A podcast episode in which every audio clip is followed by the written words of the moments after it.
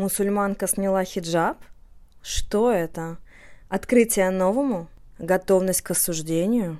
Выход из рамок и барьеров? Или что-то еще? Подробности в этом выпуске. А также поговорим про лишний вес. И что, если он совсем не лишний, а это некая защита нашего осознанного тела? И как снятие рамок и разрушение барьеров поможет создавать больше денег. Все про энергию, состояние легкости и деньги через радость. Просто о сложном. И как это может быть еще лучше. Хельга Лайт. Всем привет, и с вами Хельга Лайт. Сейчас я нахожусь в солнечном Дагестане. Это прекрасное место, я здесь впервые.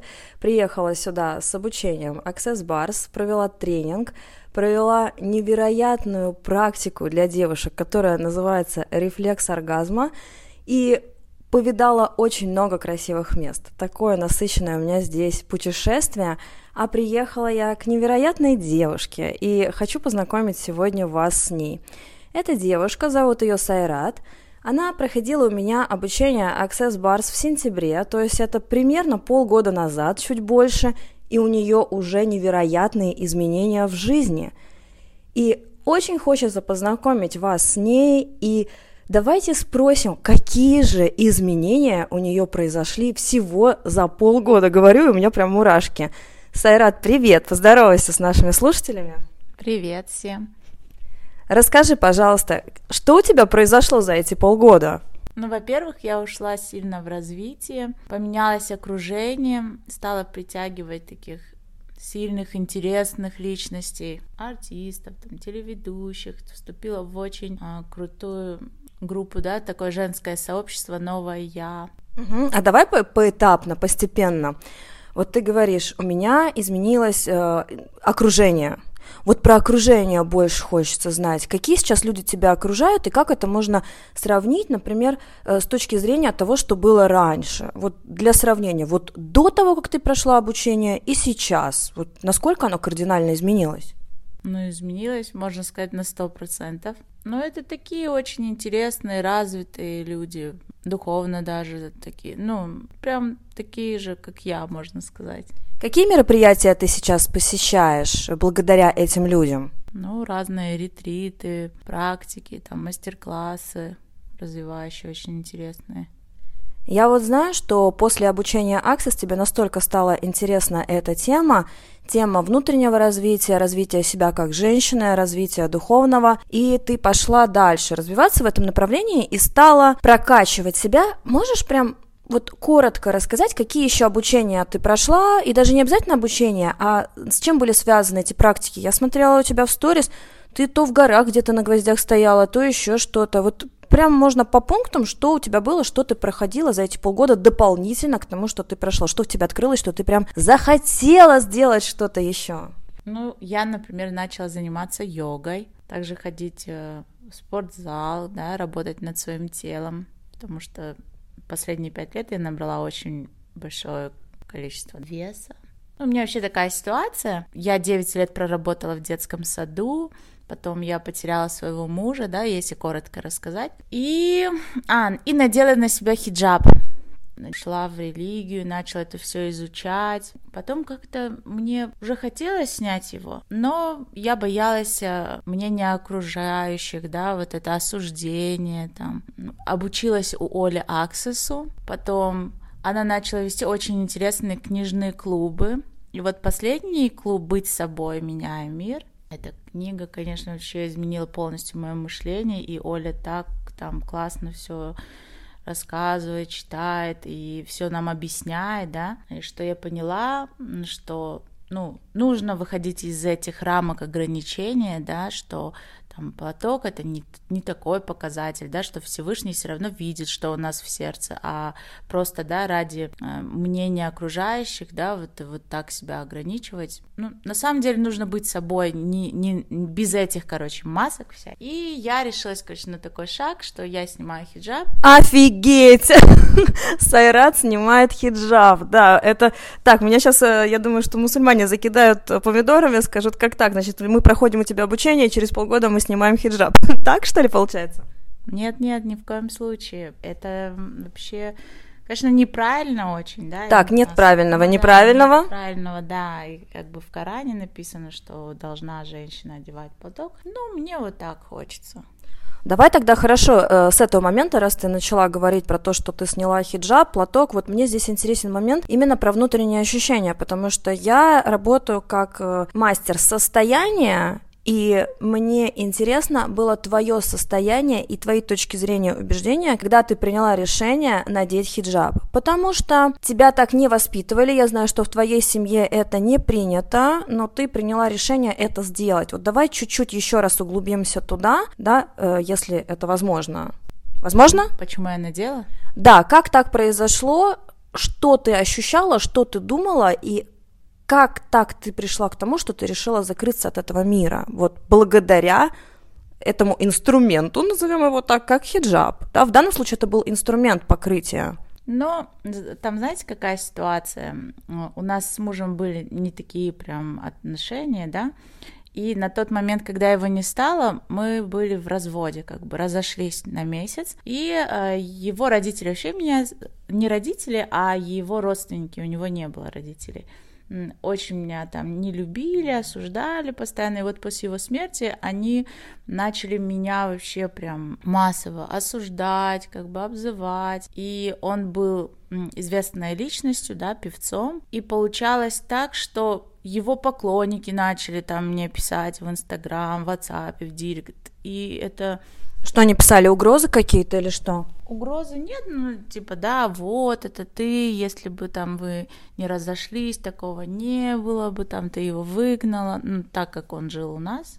А, еще знаете, что было, что его друзья, они начали там, вот его не стало, там через две недельки они начали ко мне как бы, да, писать, там... Ну, подкатывать? Да, подкатывать даже было такое, что вообще, ну, человек, от которого я не ожидала, что, ну, такой уважаемый человек, он там начал мне говорить, да, там, ну, короче, не буду в подробности, и мне было так обидно, я говорю, ну, что это вообще такое, как так, неужели я со стороны вот так выгляжу, да? Как так? Ну, я не знаю, распущено, что ли, ну, что можно, да, ко мне с такими предложениями, но как бы мы в Дагестане, и у нас это не принято. А что, подожди, получается, что если начали к тебе подкатывать его друзья, ты увидела сразу проблему в себе. Что-то со мной не так, видимо, я позволяю э, им так себя вести, что-то со мной не так, так, так к себе относиться, и поэтому дай-ка я закроюсь, правильно? Да, и вот я покрылась, как бы хиджаб на себя надела и вообще закрылась, да, от этого мира, и я начала поправляться. Я поправилась почти на 20 килограмм, и я вообще себя ненавидела, я даже не могла в зеркало на себя смотреть, хотя я себя очень любила. И как бы так, короче, после обучения Аксесу у меня мир начался вообще меняться, у меня все заиграло такими красками классными. Я начала опять любить себя. Кстати, вот интересный момент по поводу лишнего веса. Здесь сразу хочется добавить. Для тех, кстати, кто нас слушает и у кого лишний вес, очень часто девочки уходят в неправильность себя и думают о том, что, наверное, они слишком много едят или еще что-то. А есть девочки, которые едят очень много, при этом у них идеальная фигура, классная талия и нет лишнего веса абсолютно. Здесь можно посмотреть с точки зрения психосоматики, потому что мы четко понимаем, что лишний вес это совсем не про лишний вес. Mm-hmm. Что я здесь хочу сказать, что на самом деле лишнего веса не существует. Что это значит? Это не лишний вес. Это тело, оно настолько осознанное, оно настолько умное, и оно начинает нас защищать. И я здесь, как энергопрактик, хочу дать свою ремарку, свой комментарий, потому что смотри, ты говоришь, я хотела закрыться от мира, чтобы меня никто не видел. Я надела хиджаб, окей окей, там, ну, одежда такая закрытая вся, и плюс тело начало тоже, тело же умное, осознанное, mm-hmm. оно тоже начинает создавать такую ситуацию, что ты начинаешь набирать вес, то есть вот у меня защита, защита, броня. И потом, ну, какие девушки считаются сексуальными в наше время? Ну, это фигура, красивая грудь, тонкая талия, это красивая выпуклая попа, да, ну что-то такое, длинные ноги, ну, есть стереотипы своеобразные, да, понятно, что сексуальность не в теле, сексуальность внутри, ты можешь даже с большим весом и с коротенькими ножками быть суперсексуальной женщиной. Ну так вот, есть определенные стереотипы, и для того, чтобы закрыться, мы начинаем вот эту превращаться в не сексуальность, а в асексуальность, да, то есть то, что является наоборот не сексуальным, мы начинаем набирать вес, то есть защищаемся. Бывает такое, что дети защищаются, здесь, конечно, совсем не про секс, когда закрываются дети, э, дети не видят защиту со стороны своих родителей, сами не могут себя защитить. И что? Дети тоже начинают набирать вес, с этим тоже можно работать. Когда ребенок набирает вес, да, возможно, бабушка его закармливает. Естественно, такое тоже может быть. Но как вариант может быть, что ребенок просто не чувствует защиту в своей семье. Это я немножечко отвлеклась про лишний вес, потому что лишний вес не лишний, и очень хотелось об этом сказать. Я думаю, что это будет тоже интересный вклад и полезная информация для многих, кто нас слушает. Так, а мы продолжаем. Сайрат, вот скажи, пожалуйста, вот ты в хиджабе, покрытая, да, есть такой определенный стереотип тоже о мусульманских странах, что таким образом мы закрываемся, но тоже вот мне хочется здесь добавить про этот момент с точки зрения энергии. Я замечала неоднократно, даже в нашем материальном мире, да, то есть я знаю это с точки зрения теории энергии, но я это видела и в жизни, то есть есть определенные доказательства этому. Девушка может идти прям вся открытая в суперсексуальном платье, в кружевном каком-нибудь с открытым декольте и так далее, но при этом у нее будет энергия не, как бы сказать, не распущенной женщины. И ее мужчины не будут считывать как распущенную женщину. То есть ту энергию, которую она несет в мир, так ее и будут видеть. А если женщина даже покрытая, но при этом у нее внутри распущенность, это тоже будет очень хорошо считываться, и ее мужчина будет это тоже транслировать. Поэтому я здесь могу точно сказать, что дело уж точно не в одежде. А мы продолжаем твою историю. Она очень интересная, она прям меня захватила. Вот ты покрылась, да, у тебя были определенные, если я правильно понимаю, если что, поправь меня, у тебя было желание закрыться, поместить себя в некие рамки для того, чтобы оградиться от этого мира. Правильно? Да. Так, хорошо. И сколько лет ты проходила в этом образе? Пять. Пять лет. Ну, на самом деле он тебе очень шел, когда мы с тобой познакомились, ты была в этом образе. Это красиво.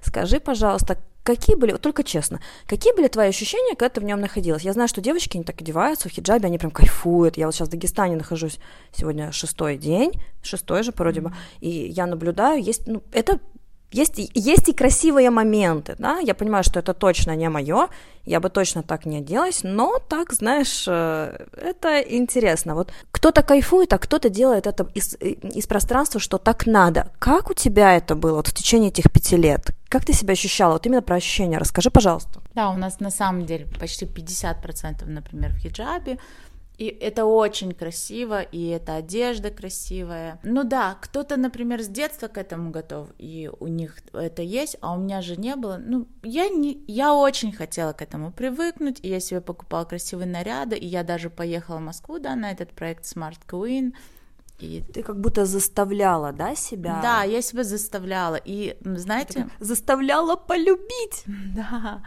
И еще такая ошибка, что я, когда покрылась, я и свою дочку покрыла, не спрашивая у нее разрешения, ничего. И она мне постоянно жаловалась, что мам, мне так не хочется, но я... А я говорила, нет, так надо, и все, короче. И да, я проработала вот эти все моменты, плюс я еще девчонку очень интересную встретила, да, полтора месяца назад, и мы с ней об этом общались, и она говорит, ладно ты, ну, надо же но это у ребенка такая травма вообще идет, и она вырастет, и это повлияет вообще на ее судьбу и все. Но поговори с ней. Я такая села, поговорила, я говорю, ты, ты хотела бы вообще снять? И она говорит, да, я хочу. Я говорю, ну все, сними тогда. И у ребенка была такая радость, она начала плакать, обнимать меня, целовать, что ну спасибо тебе. Ты понимаешь, это как бы. Ну, я это сейчас рассказываю, это как будто такая тюрьма, и и всем как будто плохо. Нет, всем очень нравится, и это только моя история такая. Вот. Угу. А так всем нравится, все одеваются, это очень красиво и все хорошо.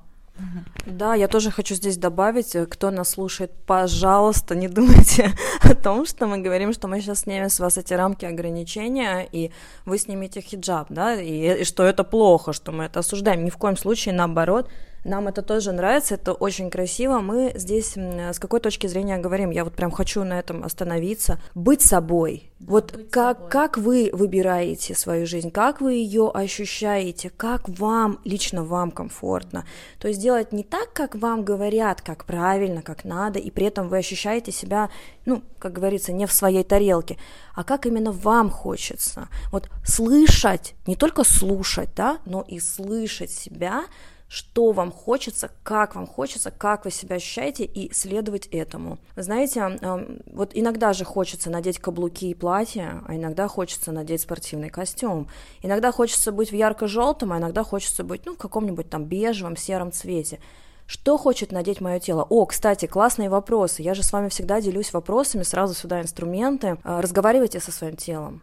Тело, а как ты хочешь выглядеть? Вот именно сейчас тело, а что ты хочешь надеть, тело, что ты хочешь поесть. Разговаривайте с телом, вы будете получать эти ответы. Потому что я помню, я долгое время была блондинкой, и мне это было норма.